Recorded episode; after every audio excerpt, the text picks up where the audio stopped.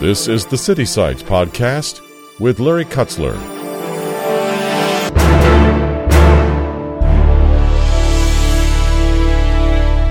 I've been a pastor for a long time. I've studied the Word of God for a long time. I thought it would be rather obvious who Jesus was and what he's about, but I'm discovering from churches to churches that I've had the chance to go to, preach in, work with the pastors, that the Jesus most people have in their mind and in their heart is not always the Jesus of the Bible. It's much more from their tradition, or what I call their imagination, or their personal desires. But to really submit to the Jesus of the Bible is a whole different story.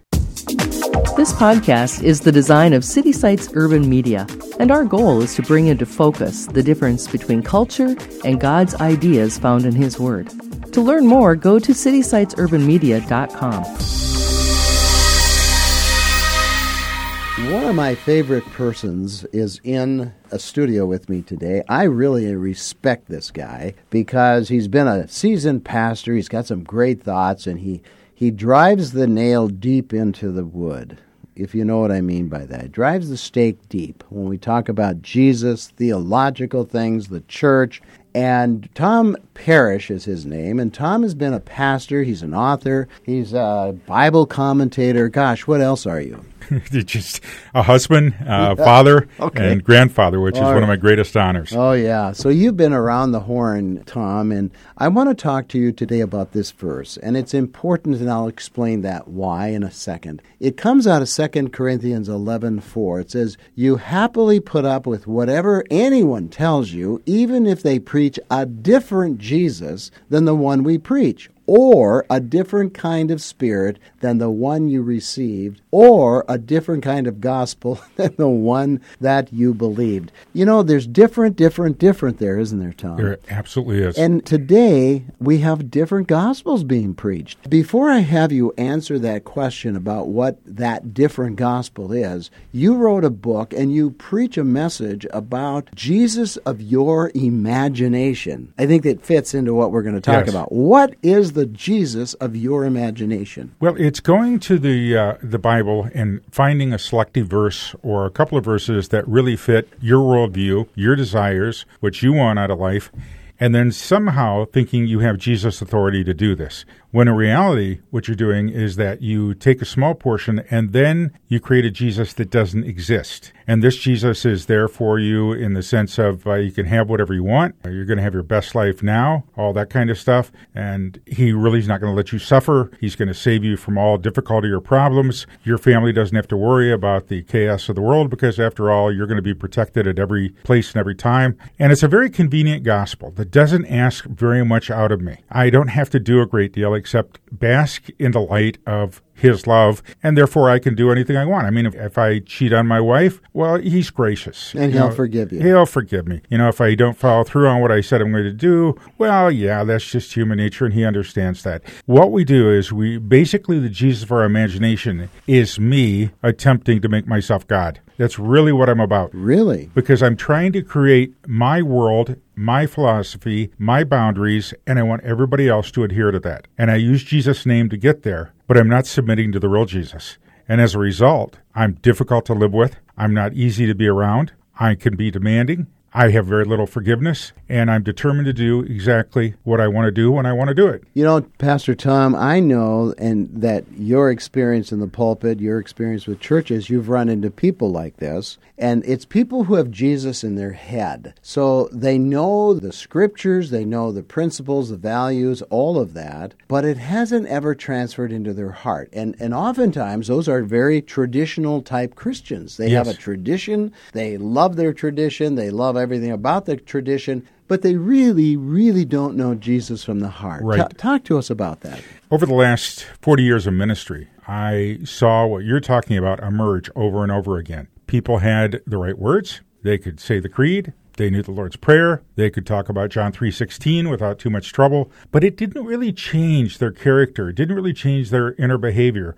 You know, they could be publicly this most wonderful person who loves the Lord, and privately, they're a different person altogether. We've seen that too often. What I tried to do, and what the Lord kind of opened me up to, is that our goal is not just to learn Scripture to learn Scripture. You know, people often say, you know, Pastor, I read the Bible in a year. And I would say, great. How's it changed your life? Because it's not just a matter of reading three chapters every day to get through in a year.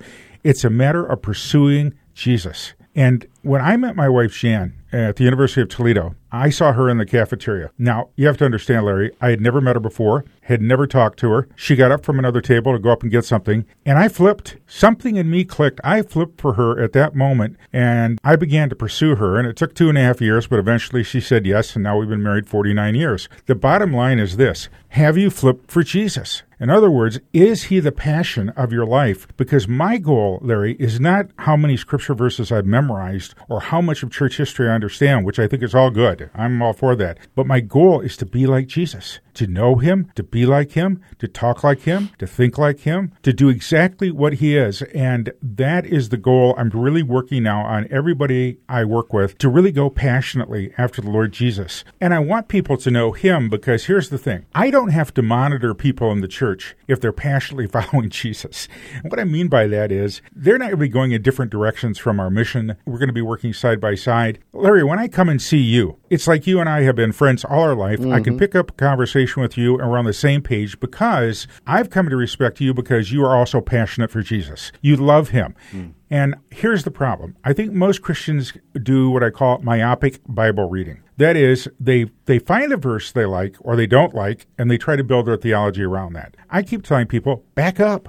Look at the whole Bible. Look at the whole New Testament. Look at how Jesus dealt with these things. And listen to the claims he made. I look at those seven claims in the Gospel of John that Jesus makes. How does that affect my life right now? The other thing I do is I tell people, how often do you talk to Jesus personally? when you're not in church. And I've had people look at me who are actually board members mm-hmm. and they'll say, Well, what do you, what do you mean? I mean, I, I pray before I eat, you know. Or, or, no, no, how much do you actually talk to him? Mm-hmm. And for some people, Larry, it's a mystery. Where I learned long ago, I need to be talking to Jesus all the time. I probably talk to Jesus more than I talk to my wife, my kids, and my grandkids, and I love them dearly. But I'm in a running conversation because in this life and for the time I have, I want to know him, think like him, see like him, behave like him, and change other people's lives the way he does. So, in essence, Pastor Tom, then really you're saying that your Bible reading, your interaction with Jesus, in the church should really be a measurement of change. You should be changed if you are interacting with the true biblical Jesus, not just a cognitive or a, a, a Jesus we've learned through tradition or rote. So, can you define for us, and you've been sort of doing that already, but can you define for us this truly biblical Jesus? What, what does he expect out of us? The truly biblical Jesus is one who knows us thoroughly,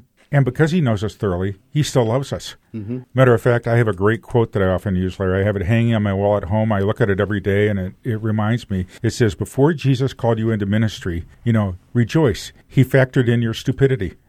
Jesus knows wow. how I can be stupid. Jesus knows how I can make mistakes. And yet he patiently works with me because my goal is to become like him as well as know him. What I mean by know him is that he's the passion of my life. Uh, more than the, the Viking football game, more than baseball, more than anything else. He is the passion. He's the one I'm pursuing all the time. And because I'm pursuing him, I want to be just like him. Mm-hmm. And so here's what I found over the years, Larry. And I often ask churches, I do a lot of seminars around the country. And I will say to the people at the, the, church or at the seminar, in your 30, 40, 50 years in the church, how often has a church leader stood up and said, I have sinned against you and against the Lord when I failed to do this. Please forgive me. I hear silence almost everywhere. My attitude is if you're pursuing Jesus, He's the only one you ultimately have to please, and therefore you ought to be able to speak honestly to people about your own faults, your shortcomings, because, Larry, it's not about you and me. It's about Jesus, and that I think what we keep missing in the church. You know, it is not the pews, it is not,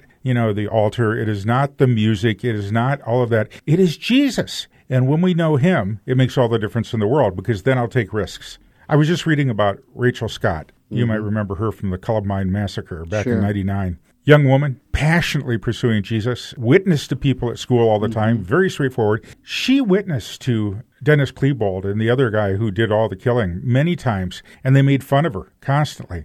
She was one of the first people they shot when they came into the school. They shot her in the leg, they shot her in the back, and she still wasn't gone, and they rolled her over, and one looked at her and said, Hey, you still believe in this God? And she looked at them and said, You know I do. And they shot her in the head. That's the way I want to live, Larry. Mm. That's the way I want to carry out my life. That no matter whether I have good or bad, whether I'm healthy or sick, whether I'm facing life or death, my passion is for Jesus and I will stand for him over everything else. So often, Pastor Tom, it seems like Jesus has turned into, say, social justice, or he's turned into a prosperity message, or he's changed into some sort of prophecy element. And even though there are certain elements that we are to be perhaps engaged with in some right. of these things, he's not that. And I think his issue is about the gospel, which is relates to the cross, not social justice, right. not prosperity, not critical race theory, anything else that sometimes Christians get involved with. The gospel of Jesus Christ is the cross.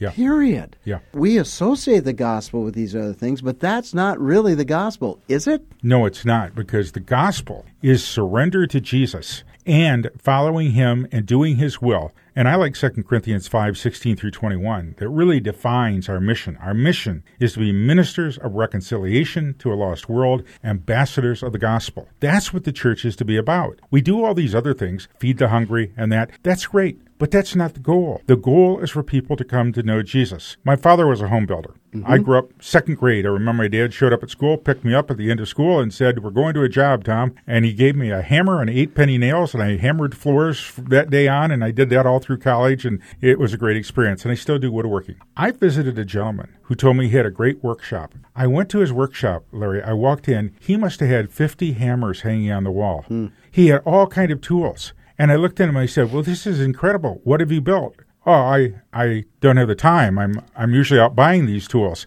Isn't that what we do in Christianity? We know we we do the social justice, we do the, the woke stuff, we think all of that, but that's like buying more tools. The tool is only there to bring us closer to Jesus so that we reflect Him and that we really stand for the truth and live out the truth, not the way the world wants it defined, but the way Jesus wants it defined. Because ultimately, Larry, here's the bottom line. Yes, we live in a cruel world. Yes, I want to help my neighbor. Yes, I want to feed the hungry. But if I don't give them spiritual sustenance, if I don't tell them the truth about Jesus, eternity's a long time, mm-hmm. and I want to make sure they're there with me. One of the phenomena in Christianity in the modern church, some have called it the Great Reset, is the church resetting itself somewhat after the culture. So, in the culture today, all of us would admit it's an emotional culture. Everything's about feelings. And somehow that's come into the church to some degree. And it's an emotional experience rather than a knowledgeable experience. And so we sometimes trade the emotional for the knowledge. Now, the emotional might get us started. Having an experience with Jesus may get us started. Right. But ultimately, it's the knowledge of God, knowing Him, and knowing Him in terms of relationship and in obedience, knowing yes. His Word and obeying that. So that knowledge is something that we have failed to really communicate. And we're much more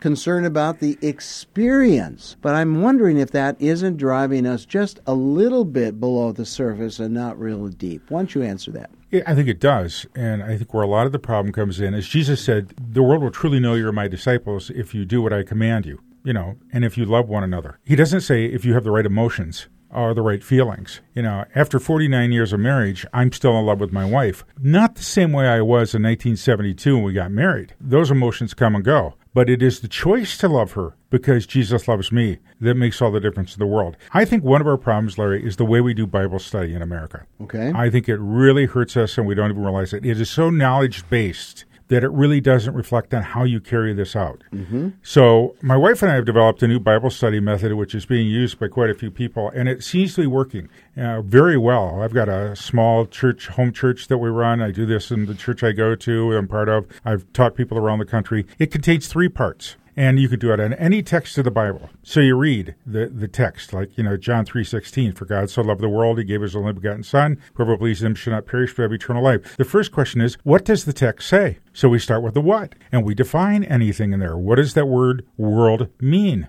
Well, in the Greek, it means cosmos. Which is a little different than just the earth. It is the entire creation. But it also historically was defined as sinful people. So you've got a combination there. But just from his, just reading it and then jumping off on, oh, how should we live this out? No, start with the what. And we usually spend, we go verse by verse in many of these studies. We spend quite a bit of time there. Then we go to the so what. We've done the what, now we go to the so what. So what does this mean? And we have a fruitful discussion based on the scripture about what to do with this now. What is Jesus really saying? That if we believe in him, that we don't have to fear eternal death, that we don't have to fear death itself, that death is the doorway to eternal life, those kind of things. And then the third one is now what? So we got what, so what, now what? Now what are we actually going to do with it? That'll make a difference in my life. And it's been so much fun because I've done this for years now. And I, I remember going through a whole study on forgiveness. And I had a group of men. And one of the guys said, Well, I suppose I should try to reconcile with my brother. And we said, Well, what happened? Well, my mom died about 10 years ago, and we've been alienated ever since. There were problems over the will, and we just haven't talked. Okay. So what what are you going to do about that from what you've heard in the scriptures? Well, Jesus says I'm supposed to forgive my brother and I'm supposed to go and talk to him and be reconciled if at all possible. One of the other guys in the group said, "Okay, what's your plan?"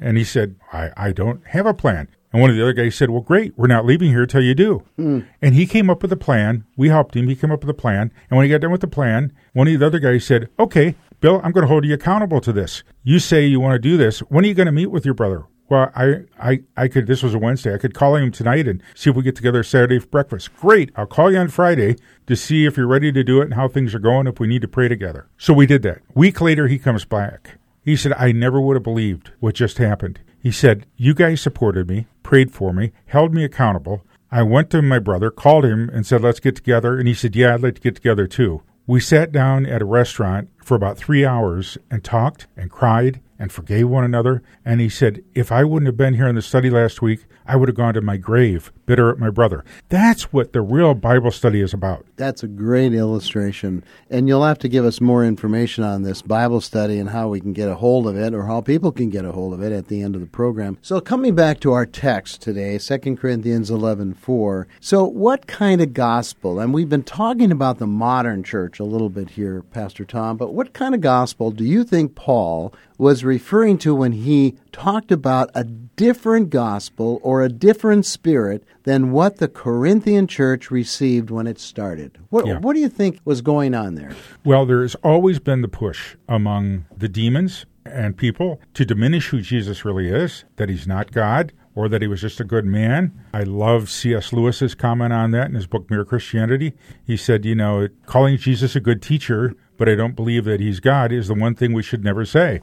And I loved where he said, a man like Jesus, if he said these things, when he said these things, is either a man on the level of a man who thinks he's a poached egg or a demon, but he can't be who he says he is if he's that way. Instead, you got to make up your mind. Does Jesus really define who he was, and we need to adhere to that, or do we define him our own way? And Lewis says, no, we have to define him according to the Bible. You look at the Gospel of John, Larry. There are seven claims of Jesus in there. I am the resurrection, the life. You know, I am the door. We need to begin to look at those and struggle with those. How do I understand that? How do I apply that to my life? The problem with another gospel is the other gospels don't start with Jesus and the Word. They start with current events. They start with pain. They start with emotions. They start with all of these things. And what they try to do is create a theology out of that. What I teach people is start with what Jesus says and build your worldview out of that for handling your emotions, handling the conflicts, handling your marriage, handling all of those things. And here's one thing I've done with, with couples especially. I've had couples come to me for marital counseling for years, and I've done a lot of that, and I've had a lot referred to me. I have one rule, Larry. You come to me for marital counseling, I will say to you, Larry, you and your wife, if you want to counsel with me, you've got to agree to do one thing every day through counseling. Okay, what's that, Pastor? You two need to pray together for three minutes a day. Larry, you get 90 seconds, your wife gets 90 seconds. You can't pray about each other. You can only pray about yourself and how you can hear Jesus and do his will. And of course, everybody looks at me cross eyed when I do that. And then I demonstrate. We actually, I pray with them, show them how to do it. Mm-hmm. But I will tell you this out of the over 200 weddings I performed and the premarital, there's only been one divorce in the whole time. And that's over 40 years. Wow. In terms of marital counseling, I still have couples 20, 30 years later will call me or get back to me and say, I don't remember what you said in counseling, but I know it was about Jesus. But we've been praying together every day since, and our marriage has been healed, and it's we can heal others, and we're doing this with them. So we start with Jesus, not with who we are or what's going on or our feelings, and we let Jesus define the parameters. You know, that is really the crux of our conversation right there. I mean, that's a mic drop, right? Boom. Yeah. Let's conclude on where the rubber meets the road, Pastor Tom, because you've been in ministry over 40 years and you've made some mistakes. I'm sure you mm-hmm. have. And so, if you could talk to us in conclusion today, as if you were addressing a whole seminary group of people about the things you've done that you knew didn't really honor God, Yes. what would those be? I would tell people right from the start the stories about Jesus. It's not about you and me. We make mistakes. We do very stupid things. We fail. Be honest about that. Be honest with the Lord Jesus Christ. Be honest with one another because it is, we all make errors. Here's the thing I found when people live in an atmosphere where people are honest and forgiving one another, there's a lot more patience, there's a lot more kindness, there's a lot more understanding because we all recognize that. Where I have problems, Larry, is when I see people doing destructive things in the name of Jesus. And even though they're confronted, they will never admit they're wrong. Hmm. They will never repent of that. And so I continually go back to the scriptures, and every day when I get up, I usually say a prayer to this effect Jesus, if this is my last day, so be it, but let me live for you, and let the last thing people see in me is the reflection of your reality and presence in the way I talk, the way I think, the way I act, the way I behave. And if I do that every day, hopefully I'm much more that way. And it's refreshing when I see students, because I work with a lot of students, I work with a lot of pastors, when they begin to employ that, because I've gotten some incredible testimonies back about how it changed their marriage or how it changed their life. And I'm not, it's not me that's doing this. You know that, Larry. It's the Lord. All I'm doing is trying to reflect what Jesus actually has taught us. You know, talk to him. Tell him your needs. Tell him your, your foibles. Tell him your temptations. Be honest and then be honest with others about yourself. And that doesn't mean you need to dump your garbage every five seconds on people, but it does mean that when you're in those situations where people are, are confronting you or whatever, own what you've done, seek their forgiveness, move on from there, and continue to live for Jesus because that's when Jesus comes becomes real to people when they see it change your life. So, Tom, before you face get before you come face to face with Jesus, what do you want to accomplish in the rest of your life? What's the one thing you want to say before the Lord? This is what I want to do before I die.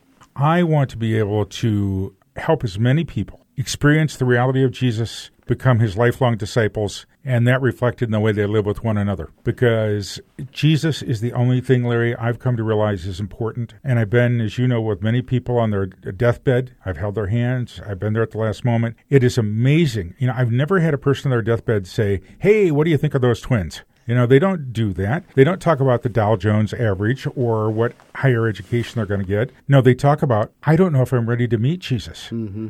And I want people to be ready to meet Jesus and go in peace and joy and know that He's there for them because they know the real Jesus now. Pastor Tom, you've been a wonderful guest, as you always are, and you've always inspired our audience. So, if somebody was listening to us and said, I like that, a Bible study that he talked about, and they want to maybe find out more about you and your ministry, where do they go? Is there a website or Yeah. an email address? I have a website, www.2toeternity.org. Uh, and you're welcome to contact me. And I even I give out my, my public email. I just don't even worry about that. Tom V as in Victor Parrish P A R R I S H at gmail.com. You contact me, say you want it. I will send you the, the basic teaching on it and how it's done. And I know the people that have done it, Larry, I still am getting feedback from them on a regular basis and how exciting this is, how it's changing their life. This is the City Sites Podcast with Larry Kutzler. Second Corinthians in chapter 11. See, the Corinthians were pretty carnal and worldly, and they had disputes and fights and quarrels. And one of the things Paul told them in Second Corinthians 11 is they were listening to people who were preaching another Jesus, not another God, not another God of some other religion. No, They're talking about Jesus, but it's not the Jesus of the Bible. Another Jesus. And if you go to Christian television today and listen to a lot of those programs, I tell you, many of them are preaching another Jesus. Ask yourself, is this the Jesus the Bible speaks about when these guys speak about? When they ask you for money on television, for example. Where did Jesus ask people for money? That's one single item is enough for me to cancel out somebody completely, never to listen to him. But it's amazing how people are so ignorant of all these things. In recent years, culture has become more influential than the church.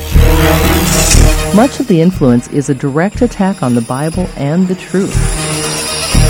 City Sites podcast is designed to bring a different point of view, and we hope you will continue to listen as we make our case.